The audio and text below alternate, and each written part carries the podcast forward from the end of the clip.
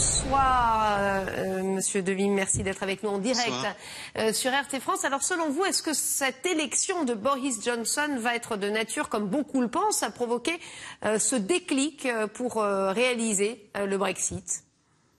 Alors, a priori, oui, euh, parce que déjà, Boris Johnson, c'était quand même le, le leader euh, de la campagne du Leave en, en 2016. Et c'est aussi une figure qui est très populaire euh, parmi les Britanniques.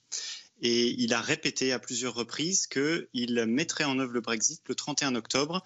Et il est très probable, il est très probable aujourd'hui que euh, ce Brexit se fasse d'ici le 31 octobre. Alors il y a plusieurs raisons pour cela.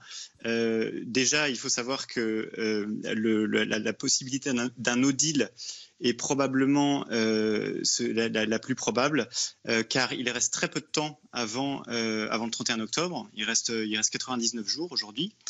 Et on a vu également que la Commission européenne a une position qui est très très inflexible.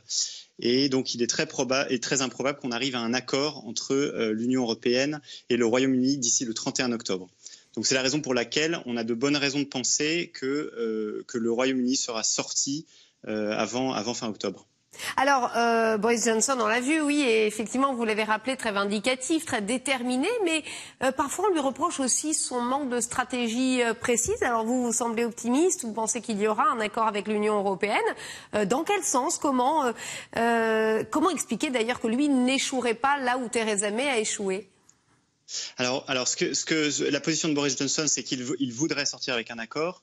Euh, la, différence avec Theresa May, c'est qu'il il accepte euh, la, possibilité d'un no deal. C'est-à-dire que le, Royaume-Uni sortira de manière unilatérale de l'Union européenne. C'est d'ailleurs aujourd'hui la solution par défaut, puisque euh, de manière législative, le 31 octobre, le Royaume-Uni doit, être dehors.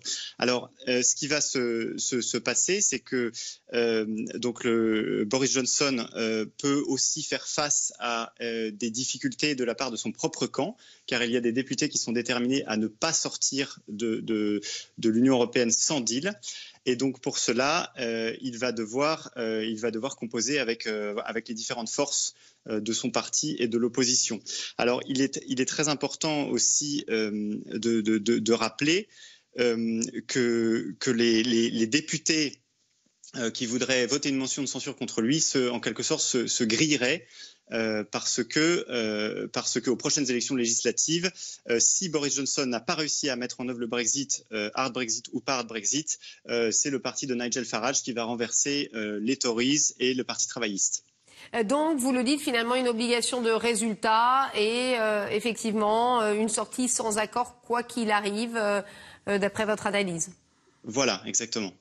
Merci en tout cas, Dimitri Devine, d'avoir répondu à nos questions en direct sur RT France et à nos